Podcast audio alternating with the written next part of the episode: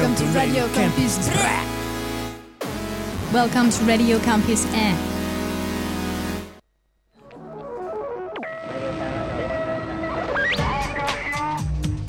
Le pouvoir possède la radio et la télévision. Eh bien, c'est maintenant le grand rendez-vous. Nous comptons sur la bonne volonté et sur la compréhension de tout le monde. La voix off. Selon la définition de l'ONU, les personnes intersexes sont celles qui naissent avec des caractéristiques sexuelles qui ne correspondent pas aux définitions traditionnelles du masculin ou du féminin. C'est-à-dire qu'on naît avec des caractéristiques biologiques innées, des variations anatomiques, qui font que notre corps sera considéré, notamment par la médecine, comme ni strictement femelle, ni strictement mâle. Le sexe n'est pas si binaire qu'on le croit, puisqu'il existe des variations infinies d'organes génitaux, de taux hormonaux, de caractères sexuels secondaires, comme la pilosité, la musculature, la voix, etc., chez tous les êtres humains. On n'a pas tous la même taille d'organes, on n'a pas tous les mêmes taux d'hormones, quoi qu'il arrive. On fait de la chirurgie esthétique génitale à des enfants. Quand on s'offusque et qu'on s'indigne de l'excision dans certains pays du monde, sachez juste qu'il se passe exactement la même chose en France, sous de jolis noms, par de belles blouses blanches. Stop mutilation intersexe. Stop mutilation intersexe. Ça veut dire quoi mutilation intersexe? Salut les amis, c'est JBD pour Polémique, c'est la voix off, l'émission qui vous parle d'histoire populaire et de politique. Ce sera encore le cas aujourd'hui avec le premier épisode d'une série autour des luttes et des réalités intersexes. Une personne intersexe ou intersexuée est une personne qui est née avec des caractéristiques sexuelles ne correspondant pas aux définitions traditionnelles du féminin et du masculin. Selon l'ONU, l'intersexuation concerne 1,7% de la population et certaines études vont même jusqu'à 4%. L'intersexuation n'est donc ni une maladie, ni une anomalie, c'est une réalité qui a toujours existé. Alors pour être honnête, hein, ce qui m'a le plus bouleversé, ce n'est pas ma très récente découverte de la réalité de l'intersexuation. C'est pas pour faire le malin, hein, mais je me suis toujours douté que la vie est plus riche et pas aussi binaire que ce que nous en disent certaines religions, ou le capitalisme, la médecine, les médias dominants, qui ne parlent jamais ou très mal des personnes intersexes. Non, ce qui me surprend le plus n'est donc pas la réalité de l'intersexuation, mais que tout soit fait pour la masquer et l'éradiquer. Pire que l'occultation du réel et du naturel, il y a les épouvantables violences physiques et psychiques infligées aux personnes intersexes, parfois dès leur plus jeune âge. Car le corps médical considère l'intersexuation comme une anomalie que l'on peut corriger à coups de chirurgie, de chimies et autres actes barbares, soi-disant médicaux. Pour ne parler que de la France, chaque année, des milliers et des milliers de personnes intersexes, et souvent des nouveau-nés, sont mutilées, torturées, rendues malades, alors qu'elles sont nées en parfaite santé, mais sans cocher la case masculin ou féminin. Cases dans lesquelles on essaie de faire rentrer ces personnes de force, souvent au prix d'innommables souffrances comparables à celles des excisions et autres mutilations infligées aux femmes de certaines parties du monde. Avant de rentrer dans le premier épisode de cette série d'émissions intersexes, mise en garde pour les personnes sensibles. Il va aujourd'hui être question de chirurgie, de barbarie en blouse blanche, de viols médicaux et autres tortures physiques et psychiques. Cette écoute va être très dure, mais ça vaut le coup de vous accrocher. Pour démarrer cette série d'émissions autour de l'intersexuation, vous allez maintenant rencontrer des militants et militantes du CIA, collectif intersexe activiste, avec Caro. Bonjour. Jo. Bonjour. Micha. Bonjour. CIA est un acronyme qui nous est familier, mais précisons-le tout de suite, hein, vous n'êtes pas membre d'un service d'espionnage états-unien. Et non, nous ne sommes pas des espions. En revanche, les personnes qui ont fondé le CIA et qui ont choisi cet acronyme l'ont fait non sans malice. CIA, ça veut dire collectif intersexe activiste. Effectivement, on est tous les trois euh, des militants, militantes du CIA, mais on n'est pas des porte-parole, il n'y a pas de porte-parole officielle du collectif. C'est la seule asso par et pour des personnes intersexes en France. Et on s'exprime aujourd'hui à la fois en tant que membre de cette organisation, mais aussi en tant que personnes intersexes qui témoignent des violences qu'elles ont subies.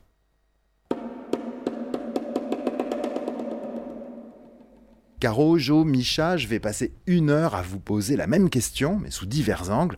La pédagogie, c'est l'art de la répétition. Et donc, qu'est-ce qu'une personne intersexe Micha Selon la définition de l'ONU, les personnes intersexes sont celles qui naissent avec des caractéristiques sexuelles qui ne correspondent pas aux définitions traditionnelles du masculin ou du féminin.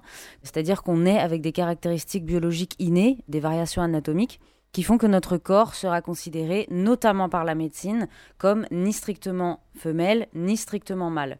C'est ce qu'on appelait avant des personnes hermaphrodites, sauf que c'est un mot qui est aujourd'hui euh, daté, qui est faux, aussi insultant pour les personnes intersexes.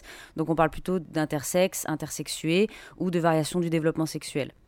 Aujourd'hui, on considère l'intersexuation sous une dimension beaucoup plus sociale que biologique, en ce sens que les personnes intersexes sont celles qui subissent une invalidation médicale, voire sociale, de leur corps sexué. Et c'est ce vécu spécifique d'invalidation autour de nos corps qui fait de nous des personnes inter. Ces variations, elles peuvent être chromosomiques, elles peuvent être hormonales, génitales, gonadiques, internes, externes, bref, extrêmement variées.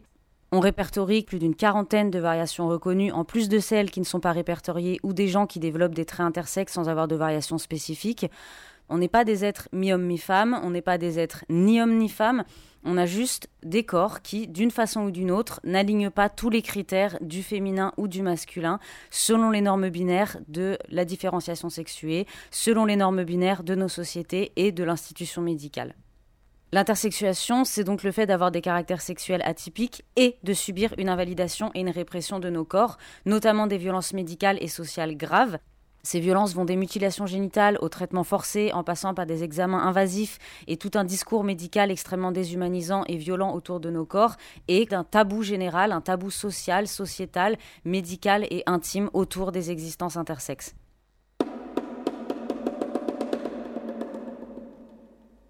on est intersexué, on ne devient pas intersexué, mais par contre on devient intersexe. Intersexe, ce serait la prise de conscience politique du fait qu'on est une personne intersexuée on peut l'interpréter comme ça, mais c'est vrai que la distinction qu'on a décidé d'en faire, en tout cas en France, dans le vocabulaire français et militant, c'est qu'une personne intersexuée est une personne qui a des caractéristiques sexuelles atypiques. Une personne intersexe est une personne qui en fait une identité politique, en fait un fait social et décide de lutter contre la pathologisation de son corps et du corps de toutes les autres personnes intersexes. Donc effectivement, il y a une politisation de ces existences-là qui passe par le mot intersexe dans certains cas. Et nous, au collectif Intersexe Activiste, qui, euh, je le rappelle, est la seule association en France par et pour des personnes intersexes, on lutte contre les actes médicaux non consentis et non nécessaires, puisqu'ils sont faits actuellement sans le consentement des enfants et sans nécessité vitale, alors qu'il s'agit d'actes graves, d'actes irréversibles, souvent lourds de conséquences sur la santé physique et mentale des personnes.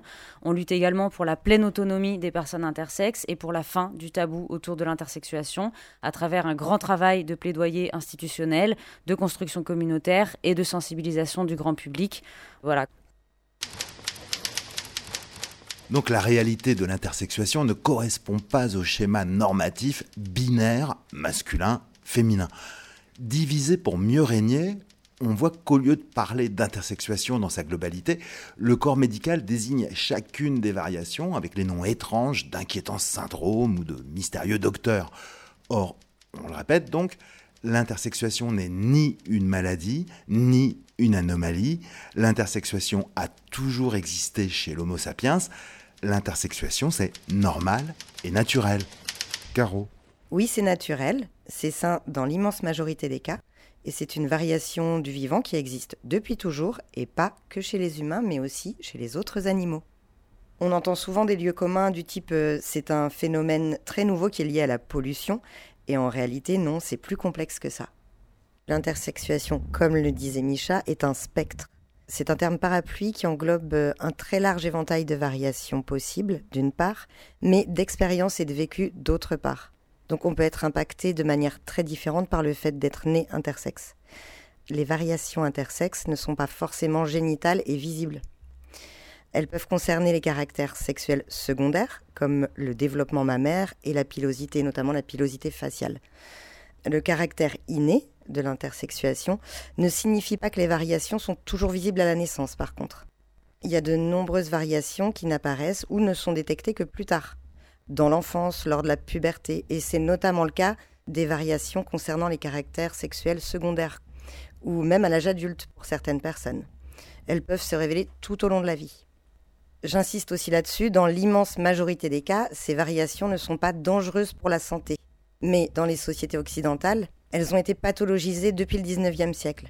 Ça signifie qu'elles sont considérées comme des malformations, des maladies, et qu'il va falloir les rectifier, même lorsqu'elles ne créent aucun problème de santé ni aucune douleur pour la personne. Les opérations et les traitements subis par la plupart des personnes intersexes sont donc uniquement esthétiques et normatifs. De force, à tout prix, rentrer les gens dans la case homme ou femme. Être intersexe, c'est pas forcément ne pas être un homme ou ne pas être une femme. Effectivement, selon le médical, les personnes intersexes ne sont pas des vrais hommes ou pas des vraies femmes ou pas assez hommes ou pas assez femmes, des femmes et des hommes incomplets.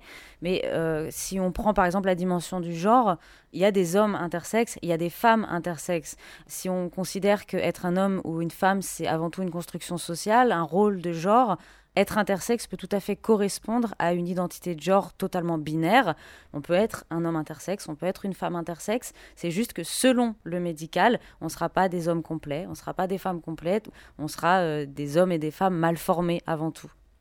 Dans la quarantaine de variations d'intersexuation recensées, peut-on être intersexe et faire des enfants? Ou euh, est-ce qu'intersexuation est synonyme de non-fécondité, de stérilité? Pas du tout. C'est vrai qu'il y a certaines variations qui impliquent des stérilisations. Il y a aussi certaines procédures médicales qui impliquent et qui provoquent des stérilisations un des arguments des médecins, c'est de dire qu'il faut soigner les personnes intersexes parce qu'elles sont stériles et que les soigner leur permettrait de guérir de cette stérilité. Dans les faits, c'est souvent l'inverse qui se produit. Il y a énormément de façons d'être intersexe. C'est plus ou moins marqué, c'est plus ou moins précoce, c'est plus ou moins impactant, c'est plus ou moins visible. Et ça peut agir sur la stérilité, ça peut agir sur d'autres choses. Il y a énormément de variations intersexes qui n'impliquent pas d'être stérile, qui n'impliquent pas de ne pas pouvoir procréer. En revanche, la procréation, dans notre société euh, capitaliste, très hétéronormée, euh, l'idée de procréation a eu son importance dans la décision des protocoles de prise en charge des enfants intersexes, pour en faire des êtres humains, notamment des femmes capables de pondre des bébés, quoi, pour le dire grossièrement. Caro, Jo et Micha, quand et comment avez-vous compris que vous êtes des personnes intersexes? Jo Je dirais que je l'ai un peu toujours su, parce que c'est ancré en moi. Ça a été lors euh, de euh, mon année de mes 16 ans que mon frère m'a insulté d'hermaphrodite. Je me suis dit, mais qu'est-ce qu'il me raconte? Euh, T'es en colère contre moi, tu me dis que je suis hermaphrodite, mais moi je comprends pas ce que t'es en train de me dire là.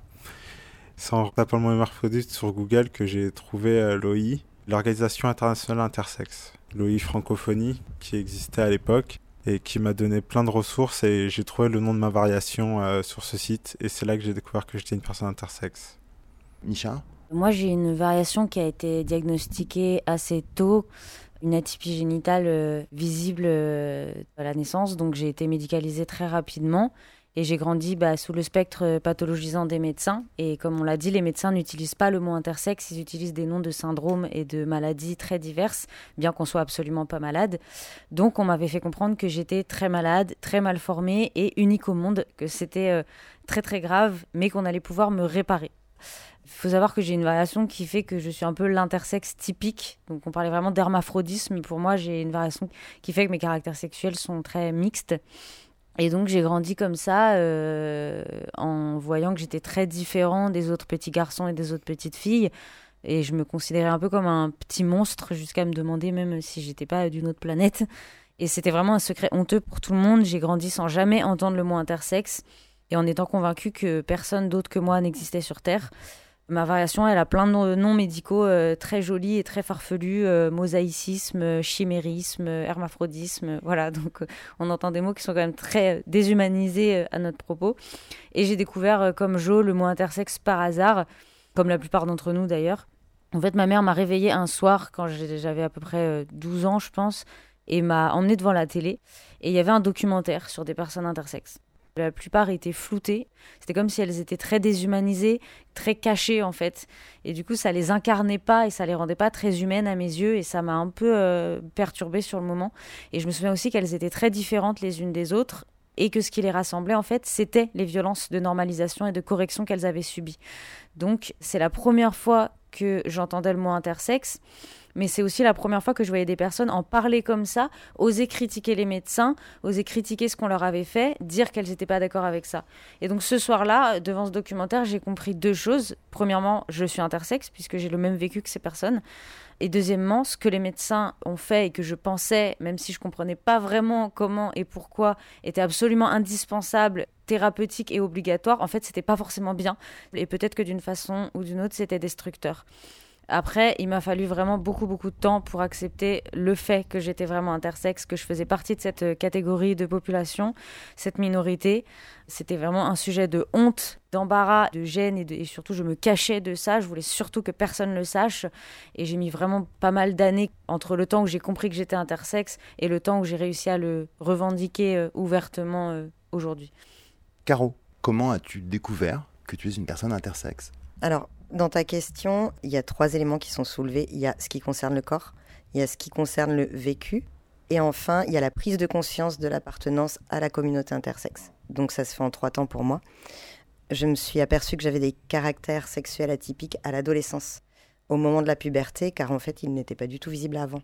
Euh, je dirais vers 14-15 ans. Mais le diagnostic médical, il a été laborieusement posé qu'à 17 ans et demi.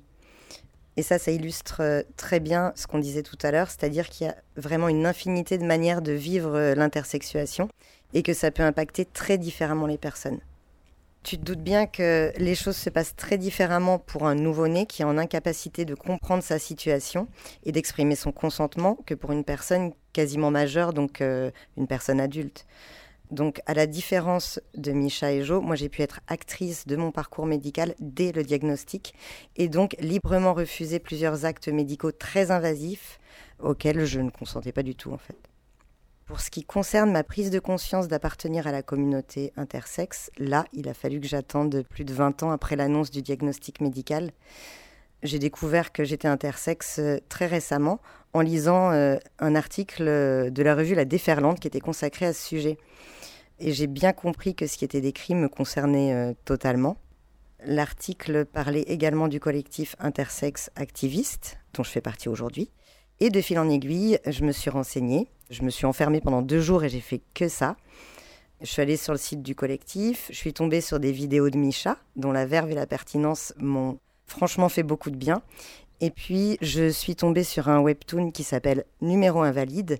Et là, ça a été une révélation parce que hum, c'est une illustratrice et une autrice de BD intersexe dont le début de vie qu'elle raconte dans ce manga ressemble vraiment de très très près à mon histoire. Comment il s'appelle ce manga? C'est Numéro Invalide.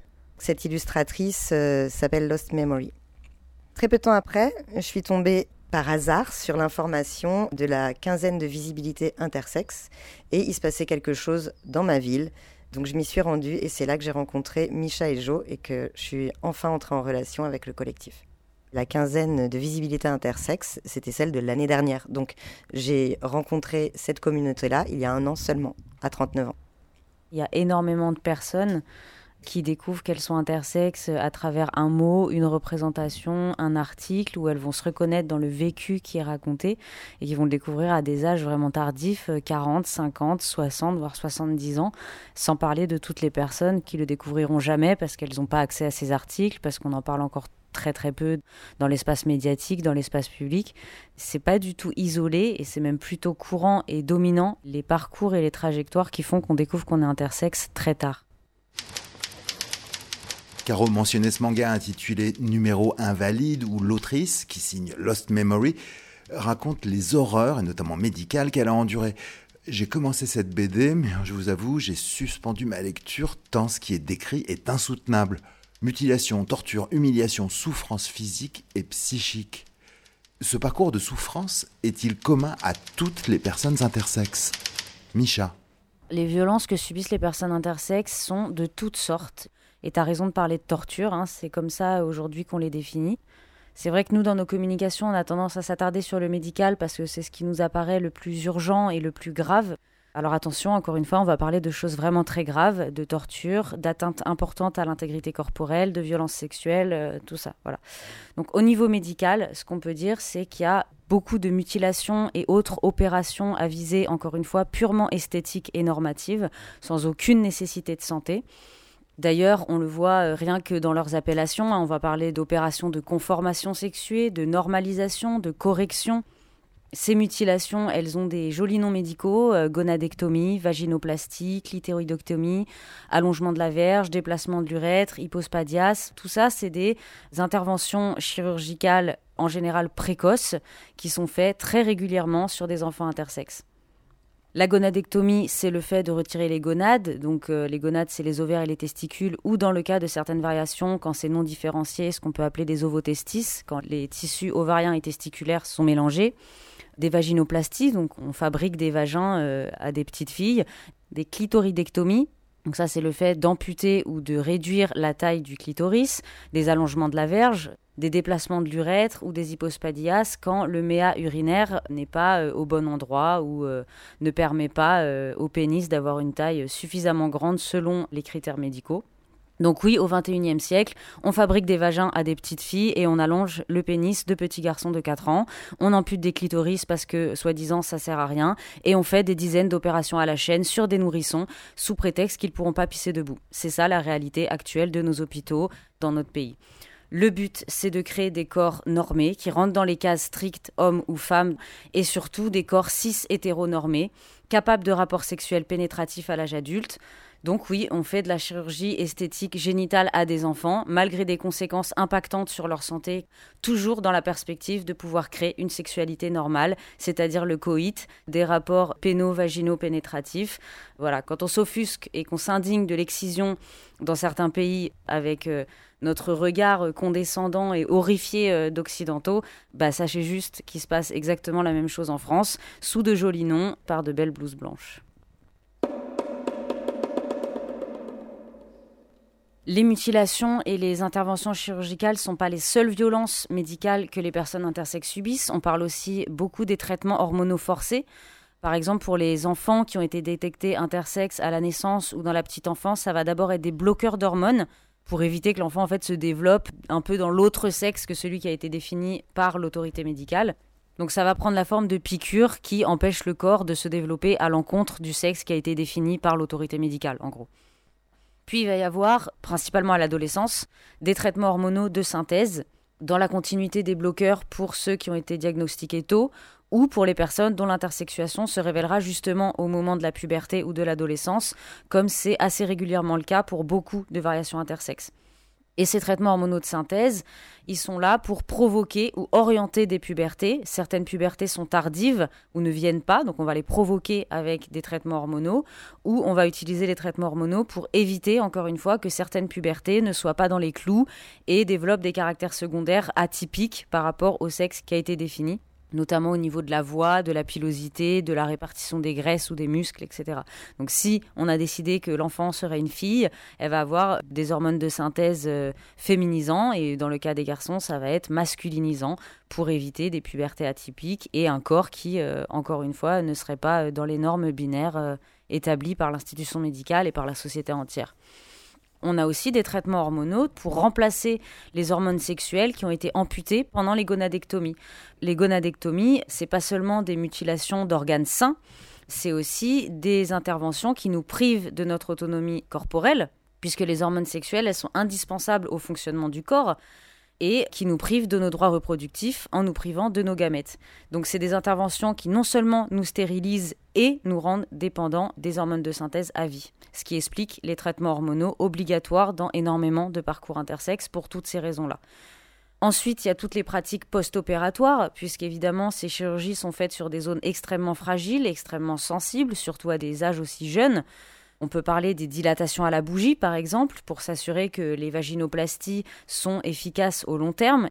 Et du coup, on va exiger des enfants, d'abord des parents qu'ils exercent des dilatations à la bougie sur des enfants pour garder le vagin en l'état, puis l'agrandir. Puis ce sera à l'adolescence aux personnes elles-mêmes de le faire.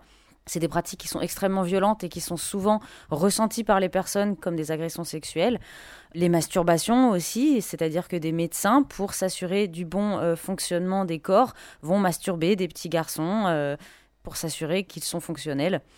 Et puis, quelque chose dont on parle un peu moins, mais qui est extrêmement fréquent aussi dans les parcours intersexes, ce sont les examens, qui sont extrêmement invasifs, qui sont extrêmement pénibles, qui sont extrêmement humiliants, qui sont douloureux et qui sont très réguliers. Ça va être des palpations, ça va être des exhibitions, ça va être des masturbations encore une fois, ça va être des pénétrations parfois, ça va être euh, photographier nos corps et nos intimités qui vont ensuite se retrouver dans des colloques de médecine, des manuels, même parfois sur Internet. Voilà, on va retrouver des photographies de nos corps un peu partout, euh, affichées, sans notre consentement, sans notre accord, sans même notre connaissance parfois.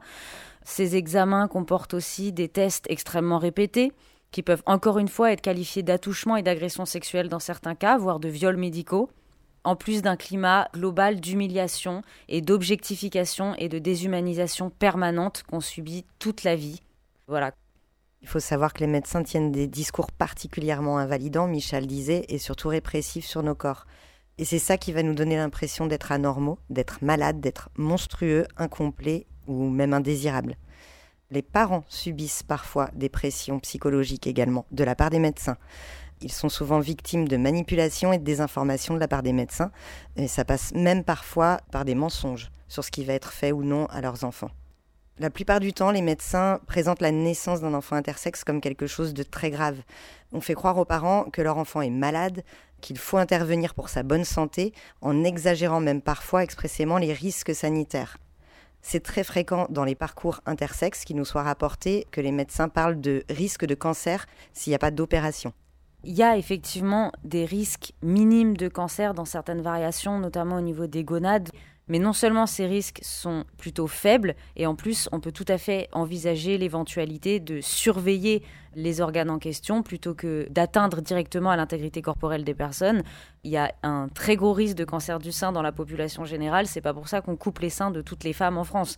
Donc c'est vraiment un argument basé sur du vent, un argument qui est volontairement grossi pour faire peur aux parents, pour qu'ils acceptent très vite les interventions sans réfléchir et en faisant euh, confiance aux médecins. Souvent, les parents sont totalement ignorants des questions intersexes ou très peu et mal informés. Ils peuvent en arriver à des décisions hâtives, non éclairées, qui sont la plupart du temps dictées par la peur, conjuguée à un contexte de confusion, de vulnérabilité. On ne leur propose aucune alternative. Donc leur décision est uniquement basée sur le seul discours des experts médicaux à qui ils font totalement confiance, puisqu'ils sont désinformés. On n'a pas parlé non plus des interruptions médicales de grossesse ou des interventions euh, prénatales sur les fœtus. Ça, je pense qu'on peut le qualifier d'eugénisme et ça a de graves conséquences, allant évidemment jusqu'à la mort, sur des fœtus qui sont totalement sains. Jo En dehors des violences médicales, il y a aussi les violences euh, sociales. Il y a une vraie pression de se conformer à son genre euh, de naissance qui a été assigné et redressé par la médecine se comporter comme une euh, vraie petite fille ou un vrai petit garçon, ça va être euh, leur euh, but premier. On ne peut pas forcer un enfant à se conformer à un genre juste par son bon vouloir. Il y a une telle pression sociale que les parents, effectivement, aussi ne savent pas comment élever leurs enfants.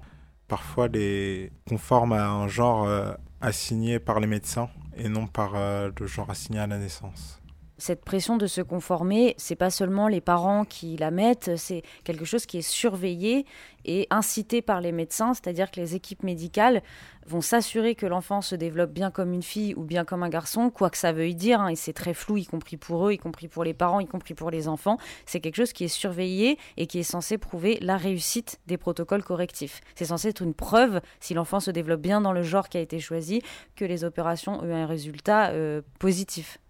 On parlait des violences sociales qui sont très importantes et dont on a malheureusement très peu le temps de parler quand on fait des prises de parole, euh, puisqu'on s'attarde principalement sur les violences médicales qui sont un peu plus sensationnalistes. En fait, la, façon dont on est élevé, la façon dont on nous bourre le crâne, la façon dont on doit se cacher, la façon dont on vit avec ce secret et cette confusion, ça va beaucoup impacter notre façon de grandir, notre développement et notre place dans la société.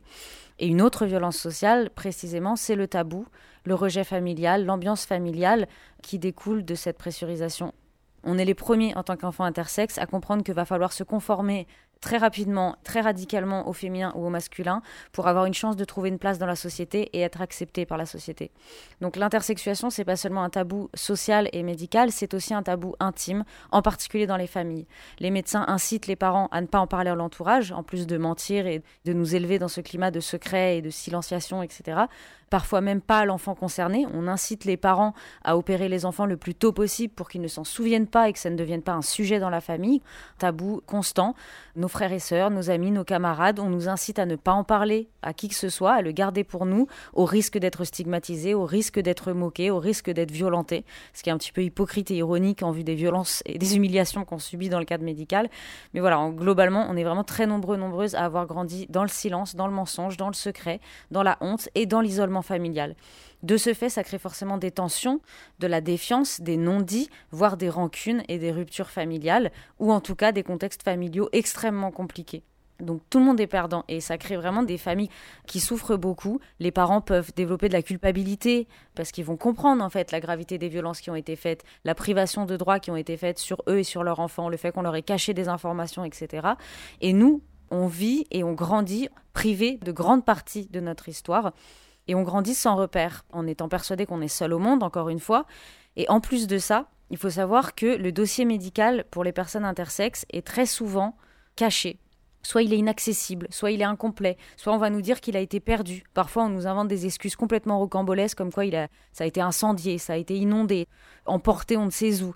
Quand une personne intersexe essaye de retrouver son dossier médical à l'âge adulte pour avoir des informations et pour recréer le puzzle de sa vie qui est complètement éclaté, enterré, on va rencontrer énormément d'obstacles de la part des hôpitaux, de la part des institutions pour avoir accès à ces informations, avoir accès à son dossier médical et donc à ce qu'on nous a fait.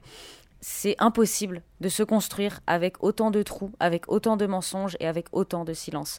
Et pour revenir sur les violences sociales, eh ben, les personnes intersexes, comme toutes les personnes déviantes des normes de sexe et des normes de genre, ont subi des agressions, ont subi du harcèlement, ont subi des moqueries, ont subi des insultes, de la fétichisation parfois.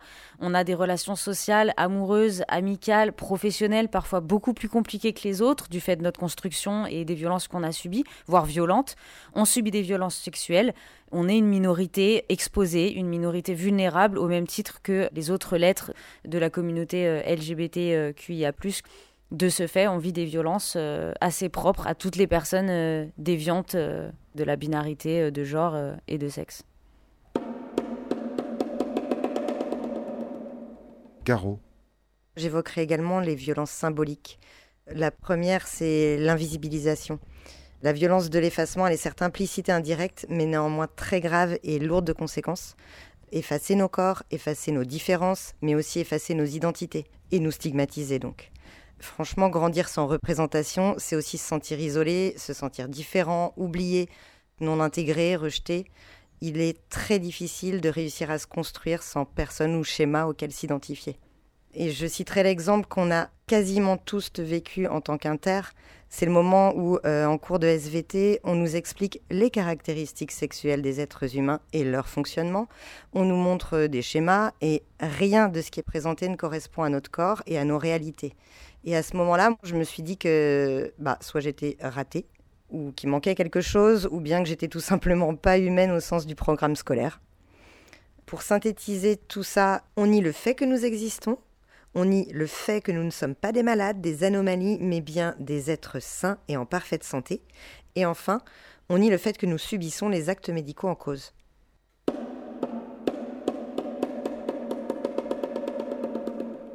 Est-ce que quelqu'un autour de cette table veut partager son expérience de violence vécue en tant que personne intersexe Caro je pense particulièrement à la répétition des actes médicaux invasifs d'exploration et qui sont totalement inutiles. C'est absurdement cruel et inhumain. Je pense à un médecin en particulier qui s'est acharné parce qu'en fait, il voulait comprendre quelque chose qui lui échappait, répondre à sa propre curiosité. Tu te fais parfois même engueuler parce que ce que le médecin voit n'est pas normal ou lui échappe. Il te fait revenir plus tard pour refaire l'examen en pensant qu'il va enfin trouver ce qu'il doit trouver. Il te dit de boire des litres de liquide pour recommencer parce que s'il n'a pas vu ce qu'il voulait voir, c'est parce que ben euh, il y avait un problème qui venait de moi en en parlant avec euh, les autres, on s'est rendu compte qu'on avait quasiment tous subi ça. Donc cet examen invasif, je l'ai subi plein de fois. Et euh, quand j'ai relu ce compte-rendu il a fini par décréter qu'il y avait tout ce qu'il fallait où il fallait. En fait, tout ce qu'il s'attendait à voir au début et qu'il aurait dû voir y était bien.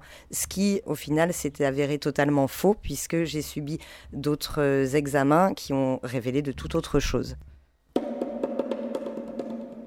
Joe Les impacts, il y en a eu plusieurs, que ce soit psychique ou physique. J'ai développé une euh, schizophrénie à l'âge euh, de 8 ans. Au niveau physique, j'ai subi euh, de multiples opérations, dont une qui s'est révélée assez absurde. J'ai été opéré cinq fois de l'appendicite. C'est tout à fait impossible. Mais bon, à l'époque, je ne le savais pas et on m'a menti. Ça a eu des impacts aussi sur ma vision que j'ai avec les autres mon approche euh, sociale, euh, mes relations euh, se sont tachées à cause de ça. Sinon, je dirais que ça m'a aussi ouvert à pas mal de personnes, parce que j'ai rencontré pas mal de personnes inter, pas mal de personnes alliées aussi extraordinaires. Grâce à ça, je vais mieux aujourd'hui. Misha. J'ai un vécu assez proche de celui de Joe. J'ai eu des opérations mutilantes plusieurs fois y compris très jeune, qui m'ont privé de mes gonades. J'ai une variation qui fait que je produis euh, très peu d'hormones sexuelles et les opérations stérilisantes euh, n'ont pas aidé. On m'a d'abord donné des bloqueurs, ce qui est complètement con, mais bon voilà. Puis des traitements hormonaux euh, très très lourds pour provoquer une puberté qui ne venait pas naturellement. Ça s'est très mal passé, j'avais des effets secondaires euh, insoutenables. Mais comme ma puberté se déclenchait toujours pas, bah, il forçait quand même, malgré le surdosage avéré, parce que c'était écrit sur les rapports d'examen que j'étais en surdosage et que c'était dangereux pour mon corps, quoi. Parce que selon leurs mots, il fallait absolument, à mon âge, choisir un camp. Ça, c'est leurs mots. Hein. J'ai dû être réopérée il y a un an à cause de précédentes interventions dont les résultats avaient dégénéré comme conséquence des opérations. On doit être réopéré parce que les tissus cicatriciels, les inflammations, la nécessité d'être réopéré, c'est quelque chose qui est assez commun dans les vécus intersexes aussi. Comme Jo, j'ai grandi dans un grand silence et une grande confusion autour de mon corps et de ce qu'on m'avait fait, de mon anormalité. J'étais vraiment convaincue d'être inhumain, horrible, de ne pas faire partie de l'espèce humaine. Et je sentais aussi la détresse de ma mère face à tout ça et le rejet de certaines personnes de ma famille. Le fait que je sois un enfant euh, raté, un enfant euh, incomplet, un enfant mal formé, etc. On me l'a bien fait sentir dans ma famille, mais aussi globalement à l'école. J'étais un peu le stéréotype de l'enfant euh, sans sexe, entre les deux. Et ça énerve les gens qui veulent qu'on soit clair sur le fait qu'on soit un garçon ou une fille. Et ça m'a valu pas mal de violence. Du coup, j'étais un enfant euh, très perturbé et très colérique par ailleurs. Je mentais beaucoup pour cacher tout ça et ça créait énormément de défiance et de méfiance de la part de mes camarades. Contexte scolaire compliqué, j'avais un contexte familial et social très dur par ailleurs aussi, donc beaucoup de choses se sont alimentées, je pense. J'ai entendu des discours très déshumanisants et très humiliants de la part de plusieurs médecins qui peuvent être vraiment très violents et parfois indécents dans la façon dont ils nous parlent ou nous traitent. Et c'est totalement banalisé dans les milieux hospitaliers. Vous êtes vraiment euh, des chimères, euh, des gens qui dépassent la condition humaine. Euh, je pensais qu'on voyait ça qu'à la télé. Ça, je l'ai eu aux urgences, par exemple, avec des gens qui venaient me montrer aux autres infirmiers. C'est tellement rare. oh là là il y a des médecins en fait qui ont juste une curiosité morbide et qui veulent la satisfaire, quitte à nous torturer, quitte à nous faire passer 30 fois le même examen. Ça m'est arrivé en Lituanie où on m'a fait passer euh, trois fois les mêmes examens, une dizaine d'examens, 22 heures d'affilée, sans boire, sans manger, sans m'asseoir, parce qu'ils voulaient absolument toucher, absolument voir, absolument observer, absolument montrer à leurs copains. Ça m'est arrivé au Portugal il y a deux ans où j'ai euh, été aux urgences à cause d'une agression et ils ont fini par repérer sur une échographie que j'étais pas foutu comme tout le monde. Bah, ils ont appelé tous leurs potes pour montrer euh, l'échographie en question et puis j'entendais des eh oh hermaphrodito hermaphrodito euh, de partout alors que j'étais juste à côté qu'on me regardait pas et voilà une expérience d'objectification totale. Personnellement, même si les opérations mutilantes et les traitements forcés m'ont énormément marqué physiquement, c'est vraiment les examens répétés qui m'ont le plus marqué euh, psychologiquement. Je me rappelle très bien des moments où je devais quitter l'école pour aller euh, à mes rendez-vous réguliers, euh, le fait de se tenir allongé sur une table, nu, devant une assemblée de médecins, d'étudiants, d'internes, qui parlent de toi, qui te montrent, qui te commentent, qui te tripotent, qui te photographient, dans le plus grand des calmes, sans jamais te regarder, sans jamais avoir un mot pour toi, sans jamais s'assurer que tu es d'accord ou que tu consens, alors que toi tu trembles, que, que tes genoux s'entrechoquent, que tu as froid, que tu es dans une position de vulnérabilité et de, de, de détresse infinie et que personne ne le voit parce que tu es un mannequin, on te regarde comme un objet de curiosité médicale.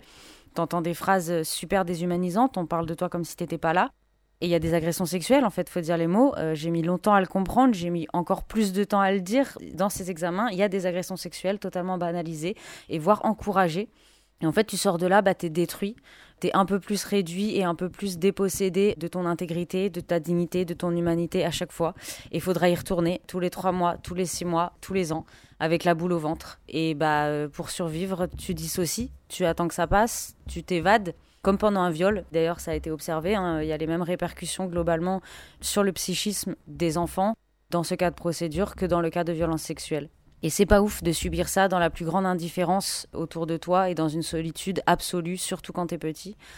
Et puis euh, pour finir, euh, dès l'enfance et toute l'adolescence, puisqu'on parlait de violence sociale et ça continue aujourd'hui, bah, je subis régulièrement des moqueries, des confusions sur mon genre ou mon sexe, des insultes, du rejet, ou au contraire un intérêt extrêmement intrusif des questions déplacées, énormément de fétichisme depuis très jeune.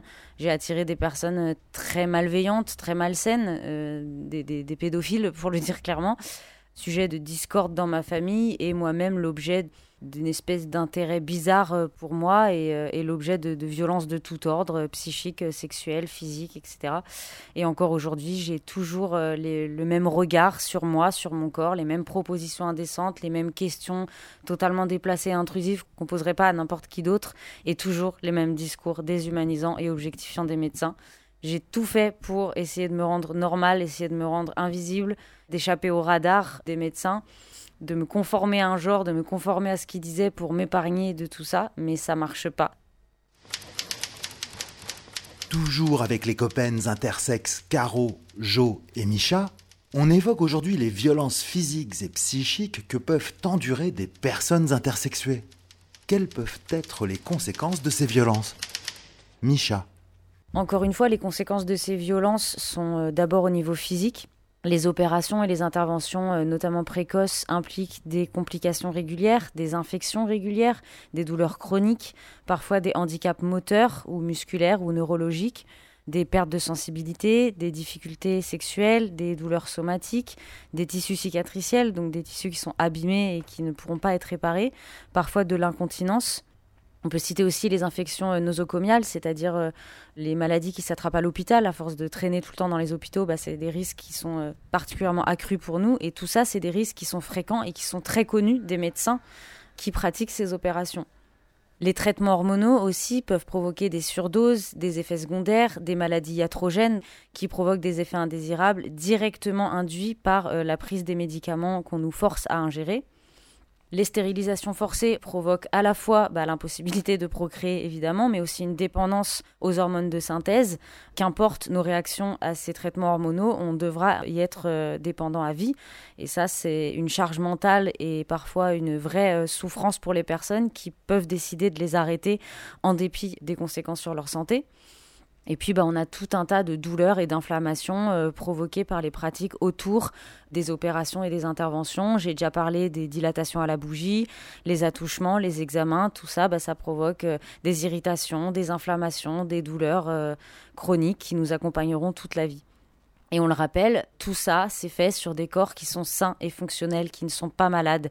Et toutes ces opérations, toutes ces interventions, tous ces actes médicaux, ni consentis ni nécessaires, ça nous rend malade. On arrive avec un corps sain, un corps pas malade, on sort de l'hôpital avec un corps malade. C'est l'hôpital qui nous rend malade. Une des conséquences très fréquentes aussi de toutes ces opérations, c'est la nécessité de refaire des opérations. Il y aura des sténoses et des nécroses vaginales, par exemple, dans le cas des vaginoplasties qui se passent mal, le vagin va rétrécir ou s'inflammer. Il y a des opérations qui dégénèrent, il y a des opérations qui ne réussissent pas assez au regard des médecins et on va s'acharner à opérer. C'est de l'acharnement médical à nous faire correspondre à un certain corps et pour ça on va opérer, opérer, opérer, opérer encore et encore. Et on sait que les opérations faites sur des corps jeunes et sur des zones sensibles comme les zones génitales ont des risques accrus D'ailleurs, le protocole national de diagnostic et de soins ne s'en cache pas. Les complications post-opératoires de chirurgie génitale sont fréquentes. Donc les médecins le savent et les médecins qui vantent le geste chirurgical qui viendra tout remettre en ordre, parce que c'est souvent ce qu'ils disent aux parents, hein, on va opérer et puis voilà, tout va rentrer dans l'ordre, votre enfant sera parfait, votre enfant sera normal. Ces médecins-là mentent et le savent. Joe on peut voir aussi qu'il y a une euh, tension familiale qui se crée euh, avec euh, les personnes intersexes et leur entourage le secret, le non-dit, tout ça qui est amené euh, par les médecins à dire aux parents de ne pas dire aux enfants qu'ils sont inter et de leur cacher euh, la vérité. Il y a des rancunes qui se créent au fil euh, des années aussi avec l'entourage. Il y a une charge mentale importante liée au mensonge qui se crée pour les personnes intersexes, de par l'injonction des médecins de mentir et de se cacher ce qui revient beaucoup euh, chez les personnes inter, euh, le mensonge et le fait de se cacher, cacher nos corps, cacher nos vécus, le fait qu'on existe et qu'on ne doit pas le montrer au reste euh, de la société. Beaucoup de décrochage scolaire aussi lié au fait qu'on a des interventions pendant notre enfance, qu'on manque des jours d'école, il y a du harcèlement qui peut être lié à tout ça, parce que les autres enfants ne comprennent pas, on est souvent stigmatisé par ça. Voilà. Des violences physiques, donc, mais pas seulement. Caro. Dans de très nombreux cas, les personnes intersexes ont intégré qu'elles ont des malformations graves et qu'elles sont des cas uniques. Ça, ça provoque l'isolement, mais surtout une honte et une haine de soi. Il est très fréquent qu'on entende des personnes intersexes parler d'automutilation après ça. Il y a les difficultés relationnelles aussi, avec les tabous, les mensonges, la peur de l'autre, le fait d'être différent. Les relations à l'autre sont difficilement fluides. Je pense aussi à la dysphorie de genre, la négation de soi et de son identité par peur de décevoir les parents ou par peur de subir de nouvelles interventions chirurgicales. On entend aussi très souvent parler chez les inters de troubles du stress post-traumatique. Ce sont des troubles psychiatriques qui surviennent après un événement traumatisant hein, en général, par exemple chez les personnes ayant été victimes d'une agression physique ou sexuelle, les événements qui sont susceptibles de susciter ce genre de troubles sont ceux qui associent des sentiments de peur, d'impuissance ou d'horreur. Et là, les parcours inter euh, cochent toutes les cases. Ils se traduisent euh, par une souffrance euh, morale et des complications physiques qui vont altérer profondément la vie personnelle, sociale et professionnelle. Ça peut se traduire par plein de choses. Par exemple, une reviviscence répétitive des événements, des flashbacks, l'intrusion envahissante d'images ou de pensées qui sont liées au traumatisme, des cauchemars de répétition, ou des peurs réflexes qui peuvent être provoquées soit par des odeurs qui nous rappellent l'hôpital ou un moment précis ou un bruit qui rappelle un événement euh, traumatique. Ça peut se traduire aussi par un évitement des pensées, des discussions ou euh, des personnes en rapport avec le traumatisme. Il y a plein de personnes inter qui évitent les médecins après ça. Ça vise d'abord à ne pas faire face à la douleur liée au trauma.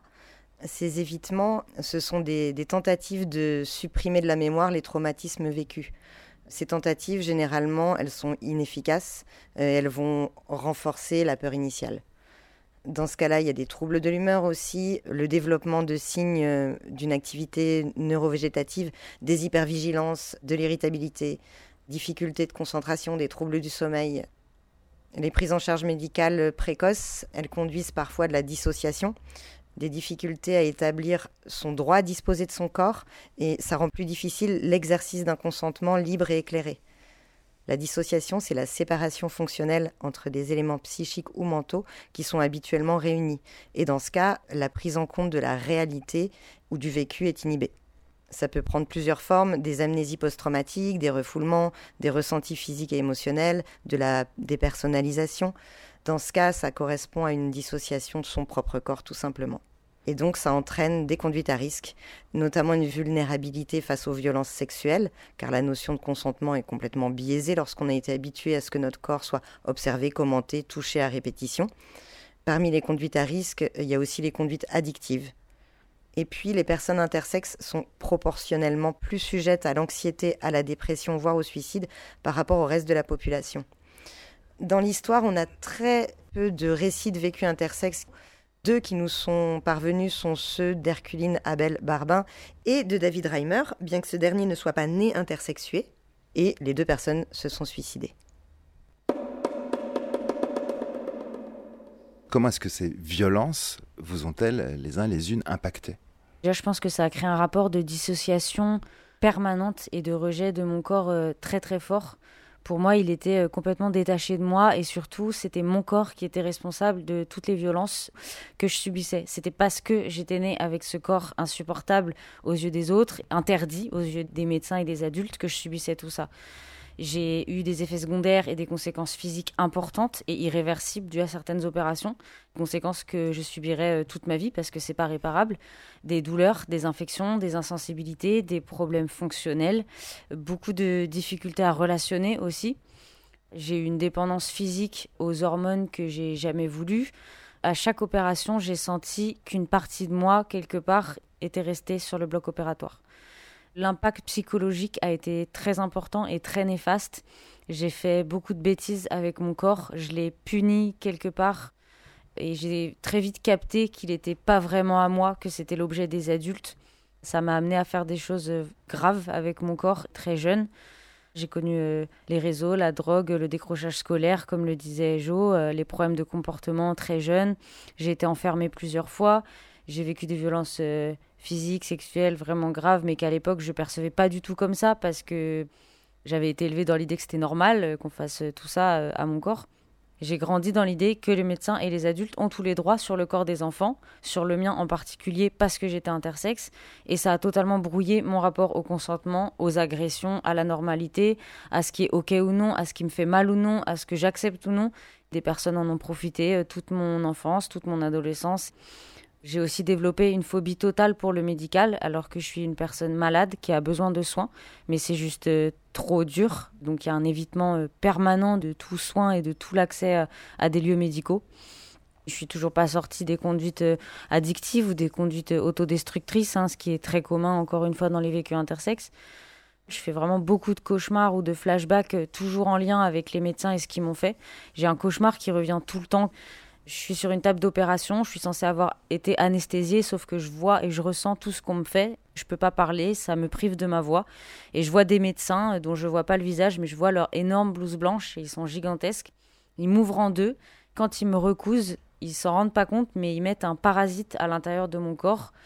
Et j'essaye de les prévenir, de leur dire il y a un truc qui est rentré dans mon corps et qui n'est pas censé être là et vous êtes en train de me recoudre, etc. Mais je peux pas parler à cause de l'anesthésie. Ils me recousent avec ça à l'intérieur et je commence à voir mon corps qui devient violet, qui devient noir et qui est en train de pourrir de l'intérieur.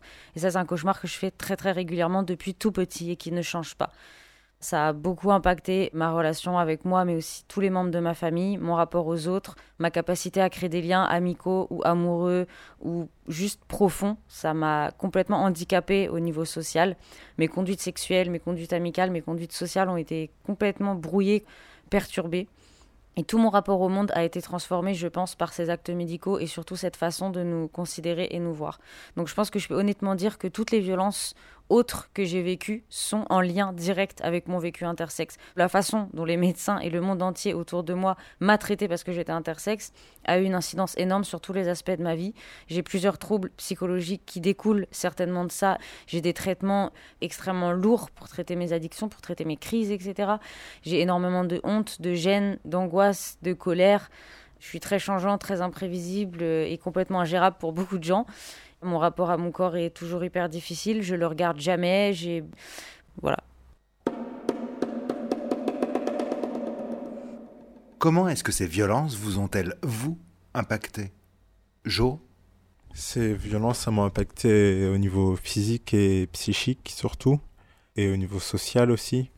Mon corps euh, est très sujet à des infections et du coup, euh, ça me rend encore plus malade, euh, je suis plus sujet à des maladies, je dois plus me rendre euh, dans les hôpitaux, etc. Chose que je ne fais pas évidemment. Et donc du coup, je me soigne pas à cause des médecins qui ont décidé de m'opérer plus jeune. Au niveau social, euh, ma vie amicale et amoureuse est très compliquée. J'arrive pas à tenir des relations très longtemps ou sinon je les dégrade volontairement pour pas m'attacher à quelqu'un ou pas que cette personne s'attache à moi. Point de vue familial, ça fait des grosses tensions avec mes parents. On s'écoute plus. Depuis que j'ai découvert que j'étais inter et que je le revendique et que je porte fièrement cette identité, ça a encore plus pourri nos relations. Être inter, euh, ça impacte euh, beaucoup euh, la vie sentimentale, amicale, sociale, médicale. Et voilà. J'ai un exemple assez récent de la façon dont les médecins nous voient et à la façon dont ils font totalement abstraction de notre consentement parce que pour eux, ça ne les préoccupe pas du tout.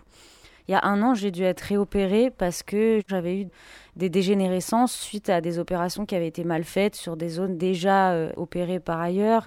Enfin bref, ça s'était mal passé, ça commençait à s'infecter. J'ai essayé de gérer par moi-même euh, jusqu'à tenter de me recoudre euh, jusqu'au moment où j'étais en risque vital de septicémie, donc fallait vraiment que je me fasse opérer. J'ai trouvé un médecin qui avait l'air super cool, jeune très sympa. Et en plus, j'avais pas le, privilège euh, d'avoir du temps pour chercher un chirurgien. Donc j'ai pris celui-là parce qu'il avait l'air gentil et euh, je me suis pas trop méfiée, bizarrement. J'ai subi cette opération, ça a été très dur, j'ai eu, mal. Et quand euh, j'ai enlevé mes bandages, j'ai découvert qu'en fait, il s'était permis des actes purement esthétiques sur mon appareil génital qui n'étaient pas du tout prévus dans l'opération, qui visait encore une fois juste à réparer les dégâts de précédentes interventions. Et j'ai fait une crise de, panique en fait en, découvrant mes bandages, en me disant mais qu'est-ce que c'est euh, Mon corps avait été transformé du jour au lendemain encore. Sauf que là j'étais plus adulte, j'étais plus mature et surtout je savais que j'étais inter, je savais dans quel cadre se faisaient ces violences. Pendant plusieurs mois, j'étais incapable de changer mes bandages moi-même, de me regarder. J'ai dit à, mon copain de l'époque euh, que plus jamais on n'aurait de relation, que cet endroit n'était plus à moi, qu'il était intouchable, euh, invisible. Et je continue à être en contact avec ce chirurgien. Et pour lui, la façon dont il le voit, c'est un cadeau qu'il m'a fait. C'est-à-dire qu'il a vu que j'étais pas un garçon comme les autres. Et en plus de me réparer physiquement, de réparer un problème médical réel, vital, il s'est dit, eh ben, je vais en profiter pour lui faire un petit bonus, ravaler la façade, présenter euh, un truc un peu plus joli, un peu plus harmonieux, un peu plus classique, un peu plus euh, masculin. Je sais pas ce qui s'est dit dans sa tête, mais voilà. Et du coup, quand je l'ai vu et que je l'ai appelé tout de suite en lui disant mais c'était pas du tout ce qui a été prévu, sa première réaction ça a été de me dire euh, alors vous êtes content? Comme si il avait réparé ma voiture et qu'il en avait profité pour la repeindre quoi. C'était vraiment une objectification et une déshumanisation et surtout me déposséder totalement de mes décisions comme si c'était obligatoire et forcé et évident que j'allais être super heureux de ce qu'il avait fait, alors que techniquement c'est une atteinte directe à mon intégrité corporelle, à ma volonté, etc. Mais pour lui, c'est pas du tout une mutilation, c'est pas du tout un acte irréversible qu'il avait commis sur moi, c'était un cadeau. Et encore aujourd'hui, je suis tellement terrorisée par les médecins et tellement tétanisé par ce qu'il m'a fait, c'est assommant, c'est écrasant. Je suis même pas en capacité de lui dire que ce qu'il a fait c'est mal, que ce qu'il a fait c'est interdit, que ce qu'il a fait c'est immoral et illégal. J'ai eu des problèmes fonctionnels liés à ça, j'ai eu des problèmes d'insensibilité liés à ce qu'il a fait. Je peux juste lui demander comment endiguer ça. Je sais pas si j'aurai la force un jour de lui dire mec euh, t'avais pas le droit de toucher à mon corps t'avais pas le droit de faire ça je suis pas ton cobaye je suis pas ton jouet t'es pas Frankenstein et tout le monde me dit d'entraîner des poursuites judiciaires et tout, mais le problème c'est que je suis aussi dépendant de lui en termes de soins parce que j'ai toujours besoin de soins. Si ça dégénère, je peux faire appel qu'à lui.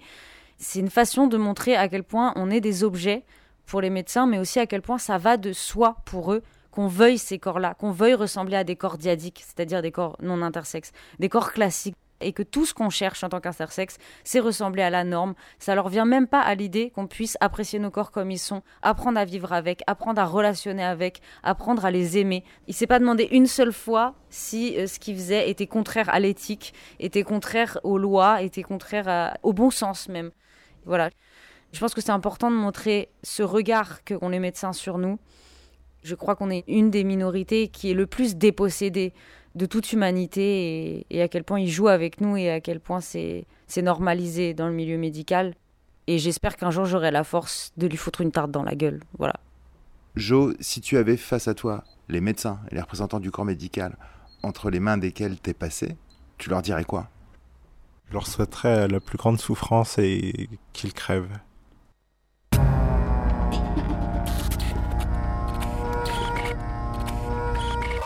C'est sur ces mots que s'achève le premier épisode de cette série autour de l'intersexuation. Grand merci à Caro, Jo et Micha, tous trois militants et militantes intersexes. Pour en savoir plus, rendez-vous sur le site du collectif intersexe activiste OII France avant qu'on ne retrouve nos copains au prochain épisode pour survoler une histoire de l'intersexuation. En attendant, vous pouvez également réécouter cette émission sur notre site polémix et la voix off.com. Ce n'est qu'un combat. Continuons le début. Salut